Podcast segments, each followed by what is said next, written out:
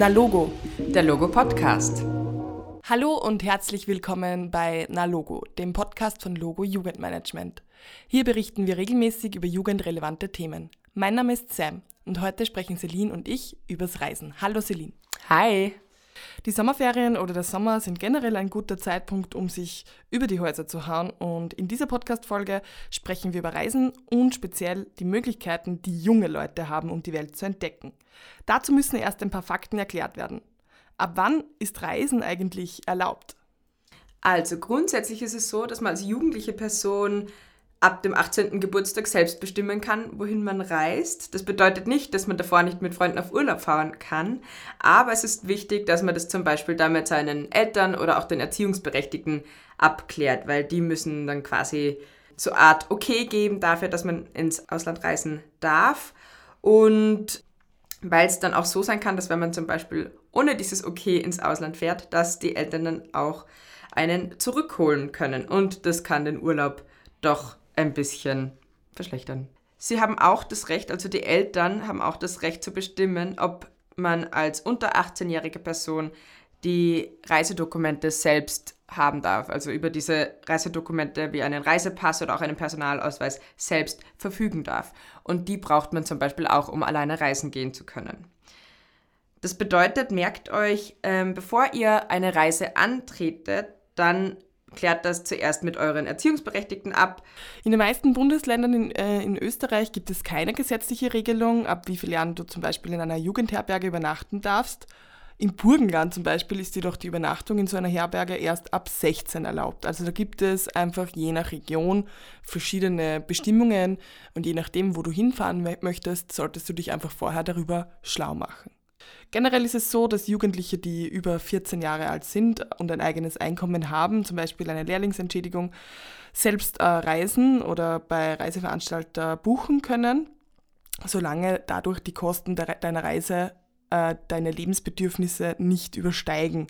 Das heißt, wenn du jetzt einen Ferialjob gemacht hast und äh, ein bisschen an Geld verdient hast, ist es kein Problem, einen Campingurlaub mit deinen Freunden zu buchen für eine Woche oder so, aber du dürftest jetzt nicht mit deiner Kreditkarte eine Luxusjacht äh, buchen und jetzt zwei Wochen Luxusurlaub machen.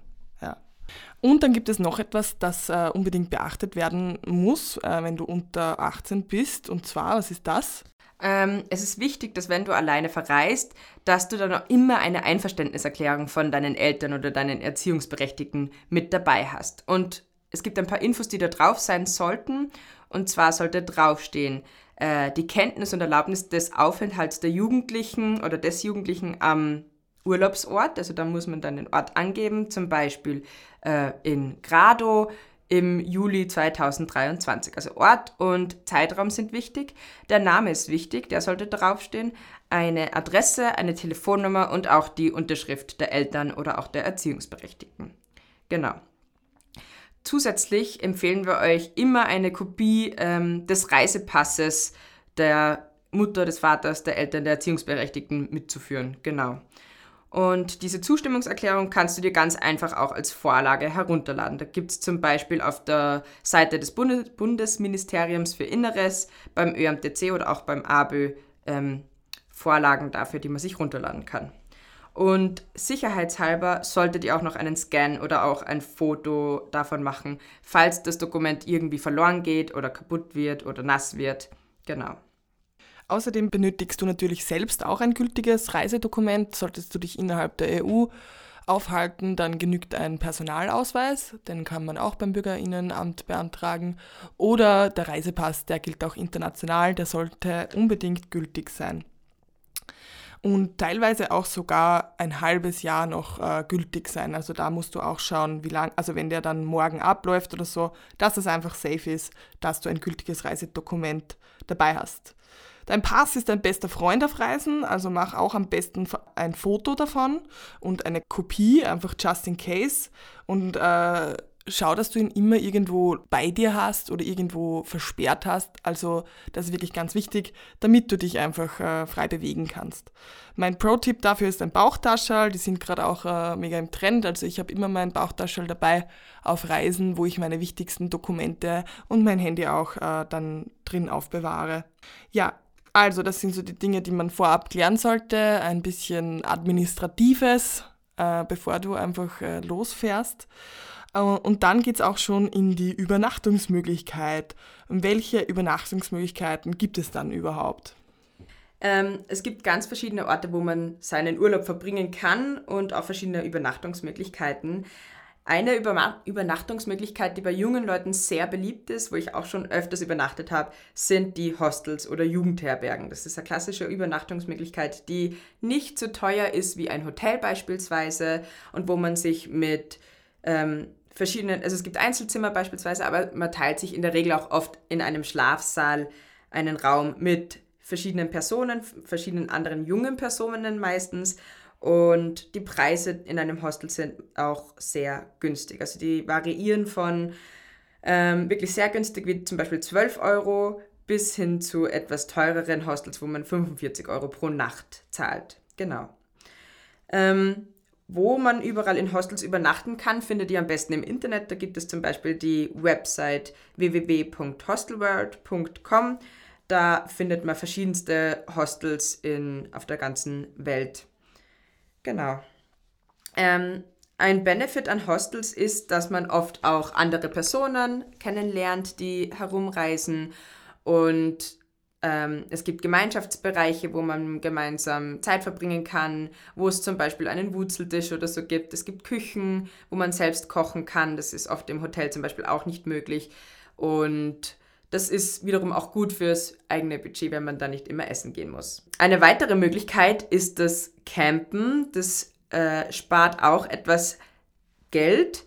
Dafür benötigt man jedoch auch ein Zelt, einen Schlafsack und ähm, einen Rucksack, wo man das alles dann auch reinpacken kann. Das ist vielleicht nicht ganz so bequem wie ein Hostel, aber kann auch sehr abenteuerlich sein. Also ich persönlich gehe sehr gerne campen, und Campingplätze gibt es normalerweise auch in jedem Land. In Städten ist es ein bisschen schwieriger, einen Campingplatz zu finden, aber da gibt es dann zum Beispiel auch die Hostels, wo man ausweichen kann. Dadurch, dass Campen immer beliebter geworden ist, äh, würden wir euch empfehlen, vor allem in den Sommermonaten, in der Hauptsaison, vorab anzurufen, ob überhaupt Platz ist am Campingplatz, weil es gibt nichts Schlimmeres, wenn man dann dort ankommt und der ganze Campingplatz ausgebucht ist. Ist mir persönlich schon mal passiert. Das ist dann nicht so lustig, vor allem wenn man nicht mit dem Auto unterwegs ist. Ähm, dann gibt es nicht so viele Ausweichmöglichkeiten, wenn man schon mal am Campingplatz steht. Genau. Daher ruft am besten immer an, reserviert euch einen Platz, und dann steht eurem Campingabenteuer nichts mehr im Weg. Genau, Infos über Campingplätze gibt es auch auf der Seite camping Punkt info. Da können auch teilweise Campingplätze online gebucht werden. Erfahrungsgemäß ist es aber einfach am unkompliziertesten, einfach anzurufen. Die können dort alle Englisch und einfach sagen, wie lange ihr bleiben wollt, ob ihr ein Zelt habt oder wie ihr unterwegs seid, und dann ist das meistens kein Problem. Genau, eine Sache, die ich noch vergessen habe zu erwähnen, vor allem für Leute, die noch nie campen waren: Es gibt auch bei Campingplätzen meistens die Möglichkeit zu kochen oder auch die eigene Wäsche zu waschen. Es gibt Duschen und Klos. Das heißt, falls wer Angst hat vom Campen, weil er sich denkt, na, da kann ich da nicht duschen gehen, keine Sorge, das ist alles möglich. Eine weitere Option, wie man auch Geld sparen kann, ist einfach mit vielen Freundinnen und Freunden auf Urlaub zu fahren. Also da teilt man sich dann einfach die Unterkunft.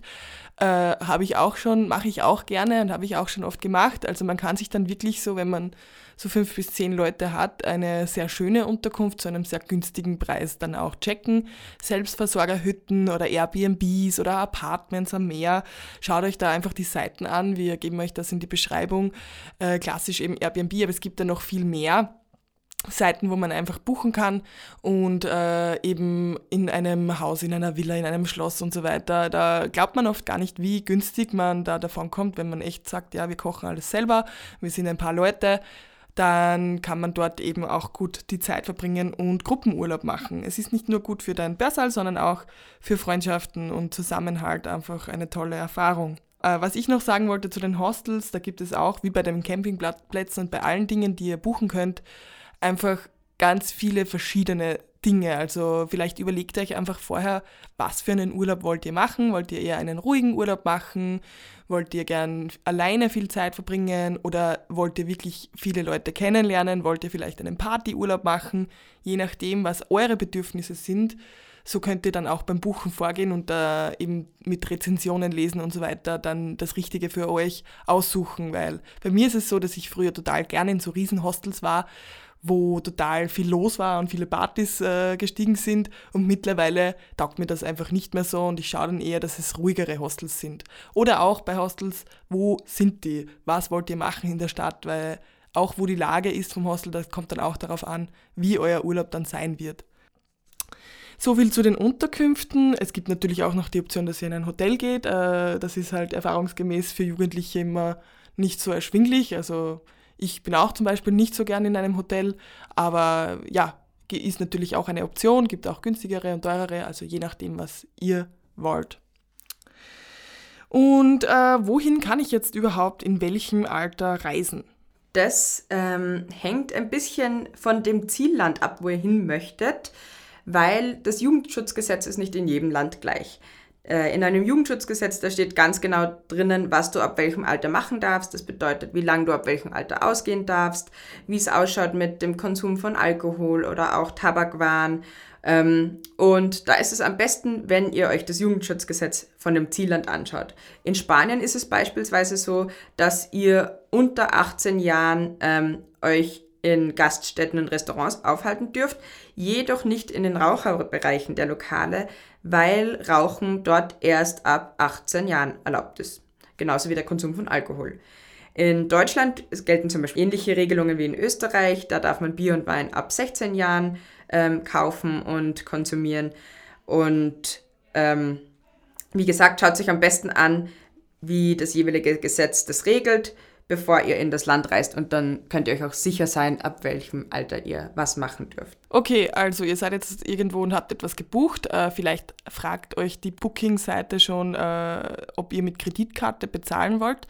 Das will ich auch noch kurz äh, irgendwie die Infos dazu haben, weil es ist sehr praktisch, eine Kreditkarte zu, dabei zu haben, wenn ihr auf Reisen seid. Und unsere Celine hat da ganz viele Infos zum Thema Finanzkompetenz. Ab wann ist es überhaupt erlaubt, eine Kreditkarte zu besitzen? Eine Kreditkarte darf ich erst ab achtzehn Jahren haben. Das bedeutet, für viele Jugendliche, die mit sechzehn zum Beispiel auf Urlaub fahren wollen, ist es nicht möglich, eine Kreditkarte mitzunehmen. Was es aber als Alternative gibt, ist eine Prepaid-Karte. Die habe zum Beispiel auch ich äh, verwendet, als ich mein Austauschjahr in Amerika gemacht habe. Da war ich sechzehn Jahre alt und habe noch keine Kreditkarte verwenden können. Und die normale Bankomatkarte, die man bei uns kennt, hat dort auch nicht funktioniert.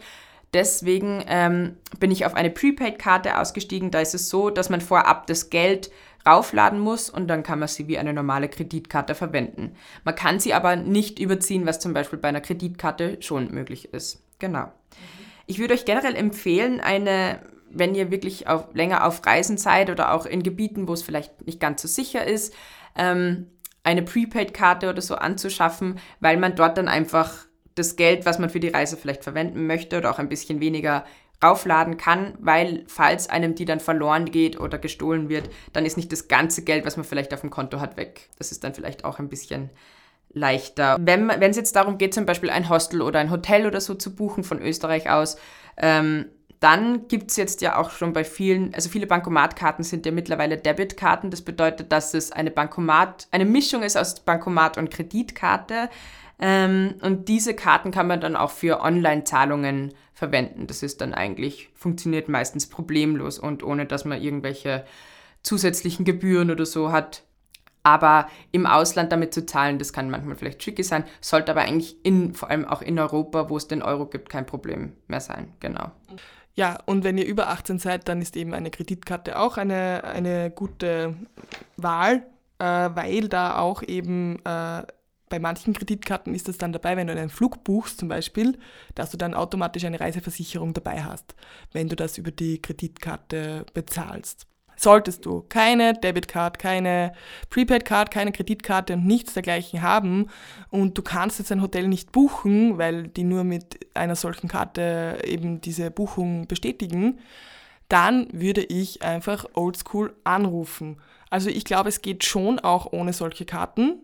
Aber dann musst du einfach bei den Hostels und bei den Hotels anrufen oder ein Mail schreiben, direkt dorthin, und dann glaube ich schon, dass du bei den meisten Hostels oder Campingplätzen oder whatever auch äh, so buchen kannst. Ja, jetzt habe ich es eh schon äh, vorher erwähnt mit den Versicherungen. Wie ist das überhaupt beim Reisen mit den Versicherungen? Innerhalb von Österreich gibt's ja, äh, bist du ja sowieso weiterhin versichert, also du brauchst keine extra Reiseversicherung. Du bist dann bei deinem Arbeitgeber oder bei deinen Eltern weiterhin mitversichert. Auch innerhalb der E U ist das so. Also wenn du bis zu einem Monat in einem anderen Land, zum Beispiel in Spanien bist, ähm, dann gilt deine übliche Krankenversicherung ganz normal. Auch im Ausland, das heißt, du brauchst keine weitere Versicherung abschließen. Solltest du jetzt länger unterwegs sein, würde ich mich einfach erkundigen genauer. Äh, in manchen Ländern ist es auch äh, über einen Monat so, aber es kommt dann wieder auf das Zielland drauf an. Solltest du jetzt im E U-Ausland Urlaub machen, ähm, dann ist es unbedingt notwendig, eine Versicherung abzuschließen. Äh, sonst musst du für etwaige medizinische Notfälle eben das selbst bezahlen und das kann dann sehr schnell sehr teuer werden. Also da unbedingt schauen, weil dann ein kleiner Knochenbruch kann dann schon mehrere tausend Euro Behandlungskosten einfach kosten. Das ist eh extrem, extrem teuer. Also das würde ich auf alle Fälle empfehlen. Celine, wie ist es bei dir? Schließt du Stornoversicherungen ab? Ähm, meistens nicht, also ich bin da sehr Risiko, ähm, also meine Risikobereitschaft ist da sehr hoch. Es kommt jedoch auch darauf an, ähm, um was es jetzt konkret geht. Also bei, wenn ich jetzt eine Unterkunft buche, dann schaue ich meistens darauf, dass ich mir Unterkünfte suche, wo ich bis zu einem gewissen Datum, also weiß ich nicht, zehn Tage davor oder so noch die, die Unterkunft stornieren kann, ähm, weil meistens weiß man ja in der Zeit schon, dass man Also wenn man nicht fahren, auf Urlaub fahren kann, dann weiß man das meistens zehn Tage davor auch. Es kann jedoch immer wieder passieren, dass man zum Beispiel krank wird oder irgendwas passiert, dass man doch nicht auf Urlaub fahren kann. Und da ist es vielleicht nicht so blöd, sich eine Stornoversicherung zu holen. Also mir ist es letztens zum Beispiel so gegangen, äh, da wäre ich nach Lyon gefahren und habe keine Stornoversicherung abgeschlossen. Also da ist es um das Transportmittel gegangen ähm, und da habe ich das Geld dann halt nicht zurückbekommen. Also mit diesem Risiko muss man halt leben, ob einem das wert ist. Also bei teureren Ausgaben würde ich mir durchaus Gedanken darüber machen, vielleicht eine Stornoversicherung abzuschließen. Wenn es jetzt ähm, ein kleinerer Betrag ist, finde ich, kann man durchaus auch ein bisschen auf Risiko gehen. Aber das ist meine persönliche Einstellung. Also das sollte jeder dann schauen, jeder, jeder schauen, wie risikobereit man ist. Genau. Genau, also das waren jetzt die zwei Versicherungen. Zum einen die Krankenversicherung, falls dir etwas passiert im Ausland, falls du im Ausland krank wirst, falls du im Ausland einen Unfall hast oder stürzt oder so, dass du dort die Behandlungskosten eben äh, bekommst. Eben das ist sehr, sehr wichtig bei der Storno-Versicherung. Da geht es darum, dass du eben, falls deine Reise nicht stattfinden kann, aus irgendeinem Grund dein Geld zurückbekommst. Und das ist auch extra zu bezahlen. Es gibt da ganz viele arge Geschichten aus der Corona-Zeit. Also ich habe irrsinnig viele Freundinnen und Freunde, die da auf ganz viel Geld sitzen geblieben sind. Das waren halt auch super unvorhersehbare Ereignisse.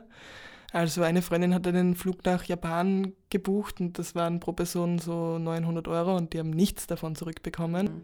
Ja, da zahlt sich es dann schon aus, auch also eine Stornoversicherung abzuschließen, weil es ein großer Geldbetrag ist. Also bei ja. mir war es im Fall von äh, der Reise nach Lyon, äh, waren es glaube ich hundertfünfzig Euro, die ich halt nicht ja. zurückbekommen habe. Und das ist, finde ich, verkraftbar im Vergleich zu neunhundert Euro. Also bei großen Flügen muss ich auch sagen, mittlerweile habe ich es schon ein oder zweimal dazugenommen. Aber ich habe es früher auch nicht gemacht und ja, ist selbst abzuwägen, die Risikobereitschaft, weil es kann irgendwas passieren, immer. Aber ja, ich denke mir dann auch immer so, ich habe dann immer so positive Gedanken an die Reise und man visualisiert es ja positiv. Also ja, müsst ihr selbst entscheiden. Ein weiteres wichtiges Thema, finde ich, ist Sicherheit auf der Reise. Wir leben in einem der sichersten Länder der Welt. Also es ist ähm, so, dass wir halt mit wenig Angst vor Kriminalität aufwachsen. Äh, man kann fast überall sich frei bewegen, alleine auch in der Nacht. Aber es ist nicht so, dass du in jedem anderen Land zum Beispiel einfach dein Handy auf den Tisch legen kannst und im, im Gasthaus zum Beispiel, in einem Gastgarten und es einfach dort dann liegen bleibt, so wie es bei uns ist. Ähm, was Was hast du da für, was sind so deine Tipps, wie, wie reist du sicher? Ähm, ich glaube, eines der wichtigsten Dinge hast du vorher schon angesprochen, auch mit einer Bauchtasche. Also ich achte beim Urlaub immer darauf, was für Taschen ich mit habe. Also ich bin zum Beispiel überhaupt kein Fan von Rucksäcken, weil man am Rücken einfach nicht mitbekommt, falls irgendwer in die Tasche reingreift.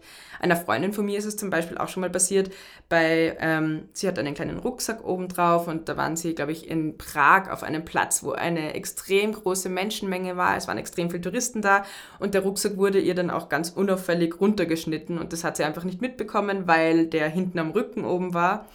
Und deswegen bin ich immer ein Fan davon, Taschen ähm, zu tragen, die man irgendwie sieht, vorne auch sieht und ähm, genau, also das ist einmal ein Tipp, den würde ich mir, also weiß ich nicht, das ist einfach etwas, auf das ich immer achte.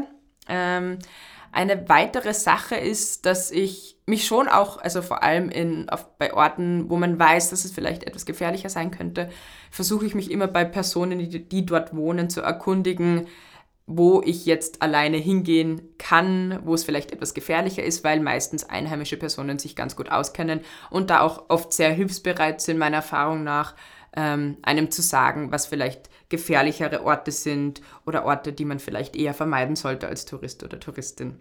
Eine weitere Sache, die man, wo man vielleicht auch darauf achten kann, ist, dass man teure Sachen nicht unbedingt zur Schau stellt. Das bedeutet, eine, weiß ich nicht, zweitausend-Euro-Kamera würde ich mir nicht den ganzen Tag um äh, den Hals hängen lassen und ähm, ja, einfach ein bisschen mit Hausverstand durch Städte gehen, durch Orte gehen. Genau, das, das sind so, finde ich, meine wichtigsten Tipps. Hast du noch ein paar Tipps? Was, auf was achtest du so beim Thema Sicherheit? Ja, ich frage auch immer in der Unterkunft nach. Also immer, wenn ich zu einem Hostel gehe in einem Land, wo es vielleicht jetzt nicht so sicher ist. Und das ist eben schnell. Also das war auch in Spanien so, aber auch als ich in Südamerika war. Also das Erste war einfach hingehen, fragen, wo gibt es Wasser oder kann man das Wasser trinken? Gehört ja auch zur Sicherheit. Und dann fragen, wo sind die Regionen, wo ich mich aufhalten kann, wie ist so die Lage, wie ist die Stimmung. Und dann auch ganz wichtig, das auch befolgen. Also wenn du in Südamerika bist und die Unterkunft, die Person in der Unterkunft sagt, geh in dieses Viertel nicht hinein, um diese Uhrzeit oder generell oder nicht allein, dann das auch unbedingt befolgen, weil es hat schon einen Grund, warum die Personen dir das sagen. Und das ist dann wahrscheinlich wirklich eine Region, wo, wo du als Touristin nicht ähm, sicher bist. Das heißt nicht, dass es etwas passieren muss, ja. Also das heißt nicht, wenn du einen Schritt da hineinsetzt, dass, sofort, dass du sofort bedroht wirst. Aber die Wahrscheinlichkeit ist einfach höher und da einfach ähm, gut darauf achten und achtsam sein, ja. Das gilt auch äh, mit für Alkohol trinken, finde ich persönlich, also wenn ich in einer neuen Stadt bin und auch wenn ich alleine reise, dass ich einfach darauf achte, dass ich mich nicht komplett besinnungslos trinke. Ich weiß, im Urlaub hat man oft dann Lust auf äh, etwas Alkohol, aber ähm, dass man einfach schaut, dass man alle Sinne einfach beherrscht, dass man eben diesen Hausverstand auch benutzen kann und äh, einfach da auf sich selber auch gut hören. An Orten wie zum Beispiel U-Bahnen oder U-Bahn-Stationen, Veranstaltungsorte, Flughäfen oder Menschenansammlungen einfach achtsam sein auf das Gepäck. Rucksäcke, wie du gesagt hast, wenn du einen hast, dann einfach vielleicht auf den Bauch nach vorne geben. Das sieht man eh oft. Also es schaut dann zwar vielleicht jetzt nicht so stylisch aus, aber es bringt echt total viel, weil so hast du einfach dein Gepäck im Überblick. Und was ich auch noch immer ganz gern mache beim Backpacken ist, mein Geld, mein Bargeld oder meine Dokumente eben aufteilen in verschiedene Dinge. Also ich äh, gebe immer einen Hunderter in ein paar Socken zum Beispiel. Das ist so, also, oder in ein Toilettding oder ich gebe die Kopie vom Reisepass halt weg vom Reisepass, sodass wenn eins weg ist quasi, dass ich das andere dann noch habe. Oder äh, die Nummern für, falls etwas passiert, falls die Karte gestohlen wird oder falls du die Karte auch verlierst, muss ja auch gar nicht fremdverschuldet sein, dass du eine Kopie davon hast, von deinen da- äh, Bankdaten oder von deiner Sperrhotline zum Beispiel, falls da irgendetwas ist. Wichtige Nummern auch entweder auswendig merken, also Notfallkontakte sind auch ganz wichtig, vor allem wenn du alleine unterwegs bist. Auch wichtig ist, dass du einfach den Leuten Bescheid gibst, wo du bist, auch wenn du sagst, du machst jetzt eine Wanderung irgendwo hin, wo kein Empfang ist, dass du einfach äh, immer ein, zwei Leute hast, vielleicht deine Eltern oder eine gute Freundin oder einen guten Freund, die einfach wissen, wo du dich aufhältst und einfach regelmäßig melden damit, also dass einfach die Leute sicher wissen, wo du bist. Ja, es klingt viel, es klingt nach äh, irrsinnig viel Planung. Äh, ich kann aus Erfahrung sagen, wenn man das ein paar Mal gemacht hat, dann wird es auch immer leichter und immer routinierter. Am Anfang war ich auch noch total tollpatschig mit dem Ganzen, aber es, es wird dann auch immer individueller. Vielleicht findest du selbst noch einen Trick, der dir einfach hilft. Und wenn du das vorher machst, dann kannst du einfach eine ungezwungenere Reise anstarten. Äh, sollte doch etwas passieren und dir wird etwas gestohlen oder du verlierst etwas, äh, lass die Bankkarten sperren und versuche, Ruhe zu bewahren. Es sind nur Gegenstände und es findet sich immer wieder eine Lösung, dass du entweder weiter auf Reisen gehen kannst oder dass du nach Hause kommen kannst. Also wenn du irgendwelche Sachen verlierst, dann gibt es immer eine Lösung. Ähm, und einfach darauf achten, eben, dass dir selbst nichts passiert. Was ich auch noch gerne als Tipp weitergebe, was ich schon ganz oft gehört habe, ist, solltest du wirklich mit einer Waffe bedroht werden oder so, oder mit einem Messer und äh, die Leute dir echt etwas abnehmen wollen, gib es her, gib es einfach her, denn kein Ding der Welt ist so wichtig wie deine Unversehrtheit.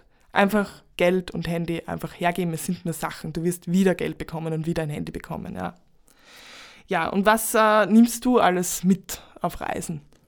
Ähm, ja, das Packen für eine Reise ist, also ich freue mich immer schon sehr darauf, weil das meine Vorfreude auf die Reise immer sehr steigert. Ich weiß, dass es nicht bei allen Leuten so ist. Also es gibt viele Leute, die ich kenne, die das Packen als sehr mühsam empfinden. Ähm, und dafür haben wir zum Beispiel auch auf unserer Logo-Homepage eine Packliste ähm, erstellt, die ich super nützlich finde.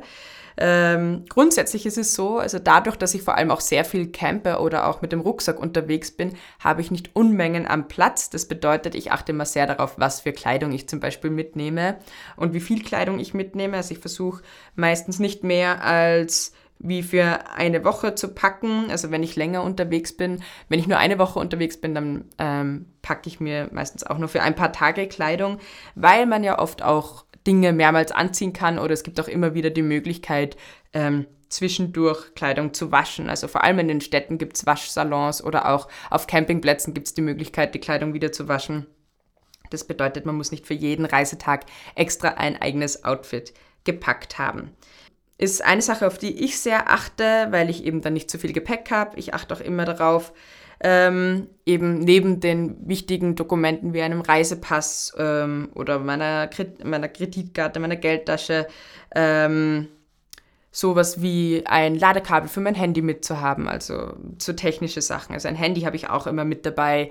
Ich habe meistens auch eine Kamera dabei, also je nachdem, wo ich hinfahre, ähm, eine etwas kleinere Kamera oder auch, also wenn ich mal mehr Platz habe für Gepäck, dann nehme ich durchaus schon auch die äh, Spiegelreflexkamera mit, weil ich es einfach sehr genieße, gute Fotos machen zu können.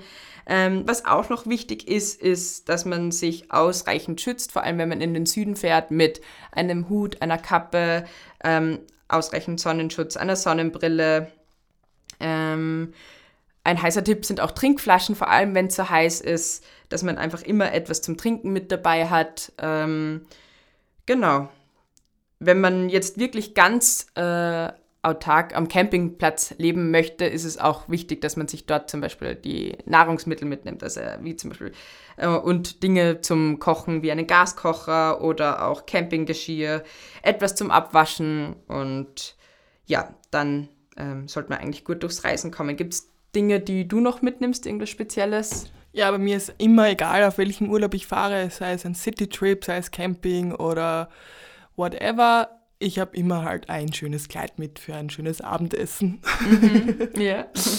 Und ja, meine Sonnenbrille, die darf auch nicht fehlen. Ich habe mittlerweile einen E-Reader, den mag ich sehr gerne, den habe ich mir mal schenken lassen zum Geburtstag. Dann brauche ich nicht unzählige Bücher mitnehmen, sondern habe jetzt alles auf meinem E-Reader.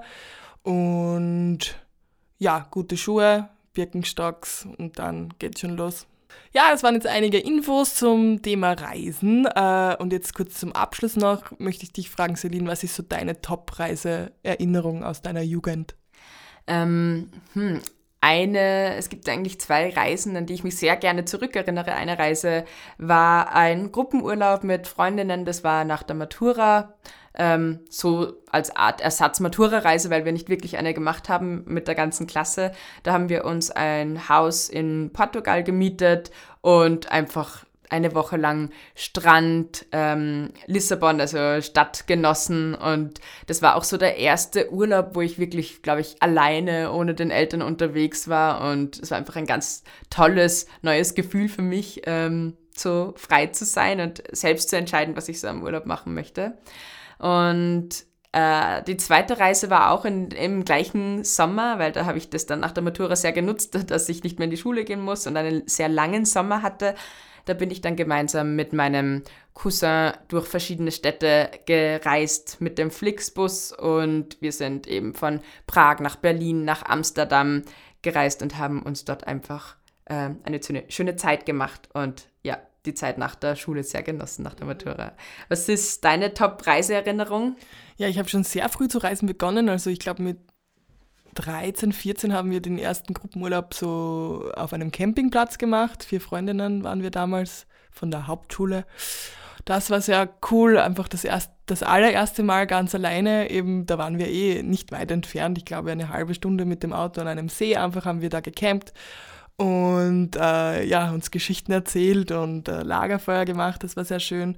Und dann auch nach der Matura, da war ich dann schon achtzehn, nach der Summer Splash Matura Reise, die auch ja lustig war, habe ich ähm, habe ich mit meiner besten Freundin äh, drei Wochen Interrail gemacht, und da sind wir auch mit dem Zug durch Europa gefahren, und das war sehr spannend und sehr sehr schön, ja. Und da hätte ich mir auch gedacht, wenn ich den Podcast vorher gehört hätte, dann wäre es um einiges leichter gegangen.